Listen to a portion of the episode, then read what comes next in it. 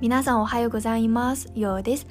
今朝はちょっと本を読んでめっちゃいいアイデアがあるのでここでシェアしたいと思います。なんかちょっと細かい考えなのでよかったら食事をしながら家事をしながら聞いていただければと思います。じゃあまず一つ目は1位を取らなくていい2位を目指すことです。やっぱりアジアでは結構小さい頃から親とか先生からちょっとこのクラスのトップを目指してくださいとかなんかめっちゃいい成績を取ってくださいとかなんか常に1位を目指してくださいと言われるんですよね。でも大人になるとなんかどの分野でも勉強とか仕事とかライフでは常に1位を求めるとすごく辛かったんですよ。私自分も結構どの分野でちょっと自分は1位を目指したいとか常に思うとちょっと鬱になった時期もあったんですよ。やっぱり自分が自分にプレッシャーをかけるとあ自分はこの時めっちゃいい一番いい成績を取れなくて自分はダメな人間と思い込んでいてでも正直に言うとなんか常に1位を目指すのは誰から教えてくれたんですよ。それは全然間違えた価値観なので例えばねなんか上には上があるということわざがあるでしょ？例えばなんかもしあこの時は自分は1位になっても1ヶ月後とか1年後とか10年後とか絶対に君より優れている人が現れるでしょ？その時はどうする？またなんかその人を超えるために頑張れるとかなんかそれはめっちゃ良くないループにはまっちゃってるんですよね。だからなんか今はちょっと考え方を変えてみてくださいね。自分は1位を取らなくていい。2位とか3位とか4位を目指してくださいね。そう常に自分に言い聞かせるとすごく楽になるんですよ。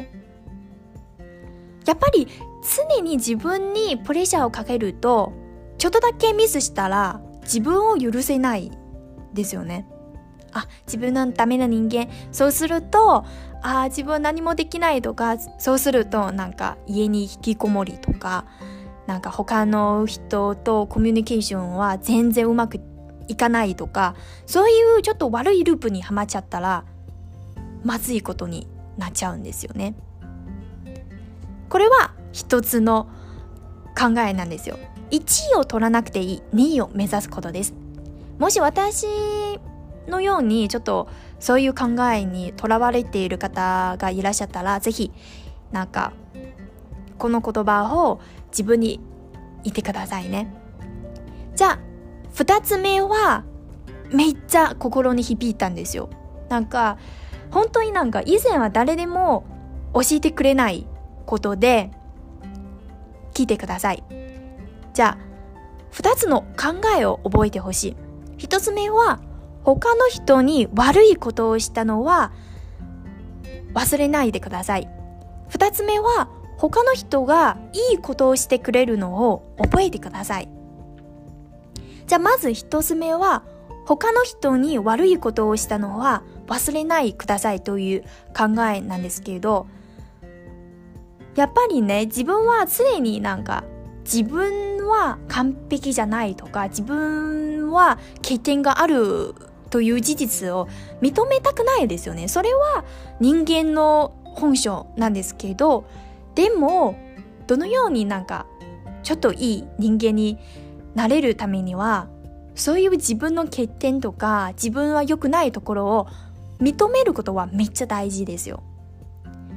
なんか常に他の人に悪いことをしたのは、忘れないことで、なんか自分は欠点があるよとか自分はなんか結構謙虚になれる気がするんですけど。そうですね。例えばね私は結構ルーメイトと一緒に暮らしてる時は今考えると私はめっちゃ悪いことをしたな。なんかめっちゃ私はやっぱり朝の時は朝起きて喋る気がなくなってんですよ。なんかわからないですけど11時までは誰とも会いたくないし誰とも喋りたくないですよ。そうすると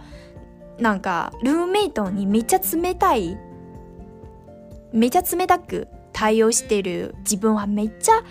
なんか今考えるとめっちゃその人悪いですよね。自分はめっちゃ悪いですよね。そうですね。常に自分を反省したり常に自分の欠点を認めて認識してそうするとなんかちょっとだけいい人間になれるかなと思います。じゃあ2つ目は他の人がいいことをしてくれるたのはわあ覚えてください。めちゃ簡単ですけど。他の人がいいことをしてくれるのを覚えてください。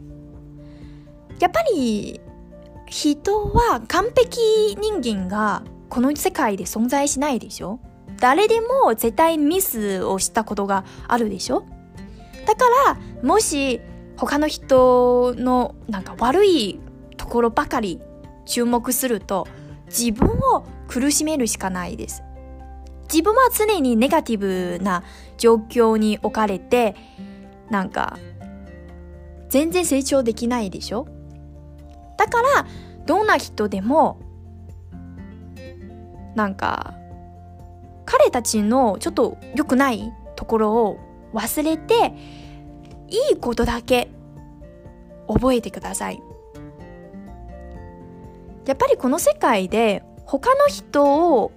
許せないと自分を苦しめているんですよね。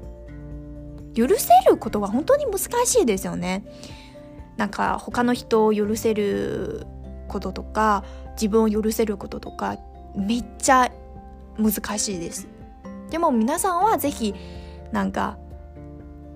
他の人のめちゃいいことを思い出してくださいね。少しでも例えばあ今日は誰々さんは、えー、笑顔で声をかけてくれるとかあちょっと、えー、水を持ってくれるとか少しだけのいいことを思い出してそうするとなんかいい人間になれると思います。あと最後3つ目はいいプライドと良くないプライドを見極めることです。やっぱりプライドは本当になんか恋みたいですよね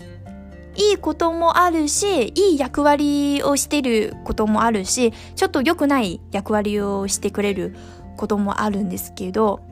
でもなんか今日読んでいる本ではその著者はちょっと私たちのプライドをホタルに例え例えたんですよね。ホタルはやっぱり夜の時はあ自分はめちゃ光を放っているとか自分はめっちゃ役に立てるとかですよね。でも昼の時はホタルはあ、自分は何にも役に立てないよね。自分はダメな人間ですよね。とか、思ったんですよね。まさか私たちは、ホタルみたいに、たまに、あ、自分はめっちゃ素晴らしい人間、自分は何でもできるとか、自分はこの分野でめっちゃ、なんか、自分、なんか自分の活躍してるんですよけど、でもたまにね、私は結構寝る前に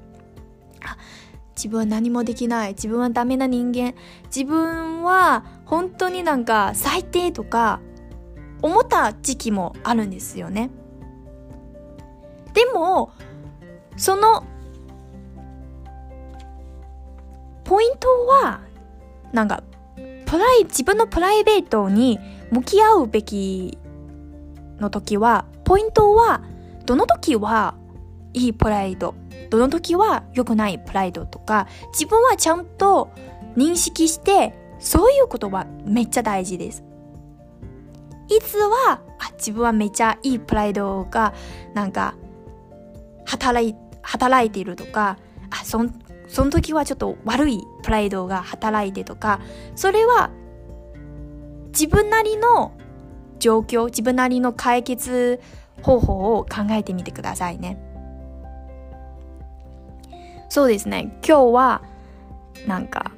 今日勉強した？今日の学びなんですけど、私は最近は朝起きてからだいたい本を読んでいますので、もし皆さんはこのようなジャンルが好きだったら、ぜひ教えてくださいね。なんか、やっぱり毎日毎日少しだけ学びになったら、あ、今日は勉強したなとか、今日はめっちゃ成長したなとか、今日は昨日のよりは成長したなとか、めっちゃ思ったんですよ。そうすると、モチベーションもなんか高くなる気がするんですよね。あと、最近は、なんかちょっと私は勉強するとか本を読みたいコツをちらっと話したいですけど私は寝る前に絶対に携帯をなんか例えばなんかバッテリーを5%とか3%くらい保ってそうするとなんか翌日の朝はあ電気が切れそうとかあその時はなんか携帯をいじるのはやめてそうすると本に注目する気がするのでもし皆さんもなんかちょっと携帯をいじりたいとかなんかインスタとか他のプラットフォームをなんか見たいとかまず自分の携帯とかなんかコンピューターとかから離れてなんか完全にその本とか勉強とか仕事に注目することができると思います。大体こんな感じですよね。なんか個人的に今日勉強することをちょっとこのような形式でなんか録音したりとかな自分日記をつけたりするとなんかより印象に残るんですよ私にとってねやっぱり私は結構忘れっぽい性格なのでもし